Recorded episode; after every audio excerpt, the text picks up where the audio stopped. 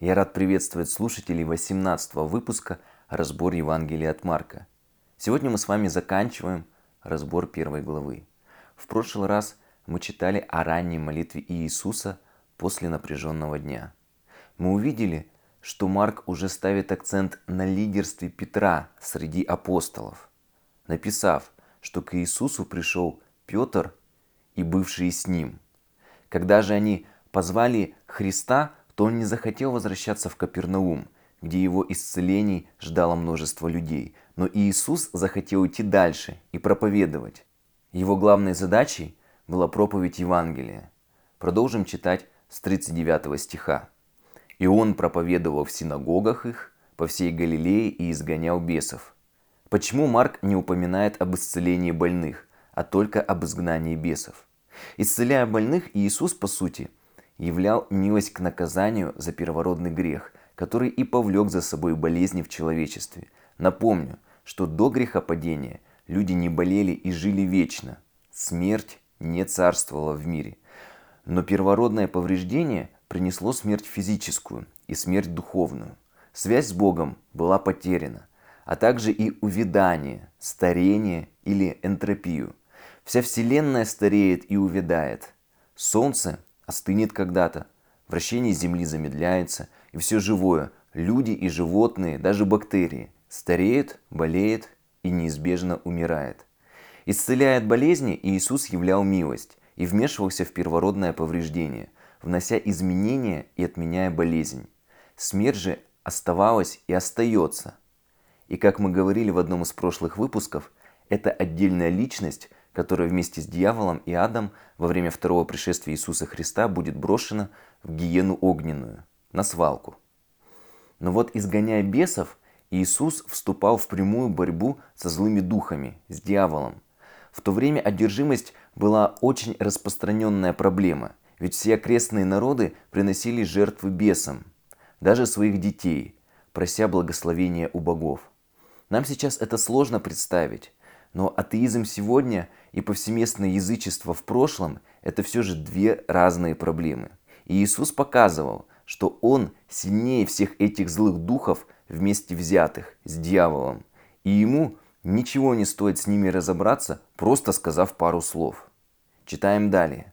Приходит к нему прокаженный, и, умоляя его и падая пред ним на колени, говорит ему, «Если хочешь, можешь меня очистить». Иисус умилосердившись над ним, простер руку, коснулся его и сказал ему «Хочу, очистись». После сего слова проказа тотчас сошла с него, и он стал чист. Во-первых, важно заметить, что проказа была не только физической болезнью, но и социальной. По закону Моисея такой человек должен был покинуть стан и даже при приближении людей кричать, что он нечистый, чтобы к нему никто не прикоснулся. Иначе бы такой человек стал бы нечист. Прокаженные были изгои в обществе. Единственные, с кем они могли найти общение, с такими же, как они. Поэтому они часто сбивались в группы и вместе жили и скитались. А по словам древнего историка Иосифа Флавия, с прокаженными обращались так, будто они были уже совсем мертвыми. В то время однозначно считалось, что болезнь приходит от Бога в наказании за грехи. Поэтому он и сказал – если хочешь, можешь меня очистить. Это показывает, что прокаженный имел веру, что перед ним не просто человек, но Мессия, сам Бог. И он верит, что по милости он может простить его грех и очистить. Иначе он бы сказал, Иисус, попроси Бога, помолись ему обо мне. И написано, что Иисус умилосердился, проявил милость к нему – как Бог. И далее мы читаем нечто поразительное. Иисус не просто приказал болезни, но простер руку и прикоснулся к прокаженному, и, соответственно, стал нечист. Но Христос прикасается к нему в знак того, что ничего нет нечистого. Вспомните, потом он и Петру про еду также скажет, что можно есть все, а ведь закон это запрещал. Также закон запрещал прикасаться к прокаженному, как к нечистому, но Спаситель, желая показать, что нет ничего по природе нечистого, что требования закона должны упраздниться и что не имеет силы только над людьми, прикасается к прокаженному. Вот вспомните, Елисей настолько боялся закона, что и видеть не хотел Неимана, прокаженного и просившего исцеления, а послал к нему слугу. Отсюда мы видим, что наступила новая эпоха. Царство Небесное приблизилось. Также я хочу прочитать комментарий Иоанна Златоуста на это место. Послушайте. Он не просто сказал «хочу очистись», но также коснулся его, протянув руку. Это заслуживает особенного рассмотрения. Почему, очищая волей и словом, он прибавил также прикосновение руки? Мне кажется, ни по какой иной причине, как для того, чтобы и отсюда нам показать, что не под законом он, но над ним, и что для того, кто чист, более ничего нет нечистого. Чтобы узнали мы, что он исцеляет не как раб, но как господин, владыка, еще и прикасается, ведь его рука не сделалась нечистой от проказы, но прокаженное тело стало чистым от его святой руки. Здесь очень важное замечание дает Златоуст. Получается, что по-настоящему чистое не может быть осквернено нечистым. Сегодня среди некоторых христиан бывает опасение, что если вы будете общаться с неверующими, а тем более колдунами, сатанистами, одержимыми и зависимыми, то это общество может повлиять на нас, развратить и отдалить от Бога, сделать нечистыми. Но Иисус показал, что если в нас свет, если мы не формальные верующие, а настоящие, то тот, кто в нас, больше того, кто в этом мире. А это значит, что мы призваны оказывать влияние. Когда мы общаемся с заблудшим человеком, то не его тьма должна проникать в нас, но наоборот, наш свет из нашего сердца должен быть настолько сильным, чтобы пробивать любое черствое сердце и освещать тьму в человеке, согревать своим теплом. Это как раз таки люди со тьмой внутри должны меняться от нашего общения с ними, а не мы от Бога отходить. Если же наоборот получается, то только тогда, когда человек не утвержден в Боге. И это его соблазняет, потому что человек еще сам колеблется. Читаем далее. «И, посмотрев на него строго, тотчас отослал его и сказал ему, «Смотри, никому ничего не говори, но пойди покажись священнику и принеси за очищение твое, что повелел Моисей, во свидетельство им». Христос посылает прокаженного к священнику – потому что по закону прокаженному можно было войти в город только по объявлению священника об очищении его от проказы, иначе он должен был быть изгнан из города. Вы только подумайте, сколько сотен, тысяч людей исцелил в то время Иисус, и эти толпы людей шли в храм, показывались священникам, приносили жертвы и свидетельствовали о Мессии, ведь кроме него никто такие дела не мог делать, да и об этом говорили пророчества, которые они прекрасно знали. Поэтому Иисус и говорит, принеси за очищение твое, что повелел Моисей, во свидетельство им. В синодальном переводе немного неточно написано. Посмотрев на него строго, тотчас отослал его. Если посмотреть на подстрочник, то здесь сказано, что Господь разгневался на него и изгнал, а у нас отослал.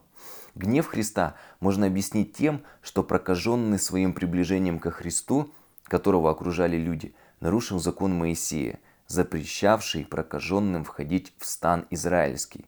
Но есть еще одна точка зрения – Феофилакта.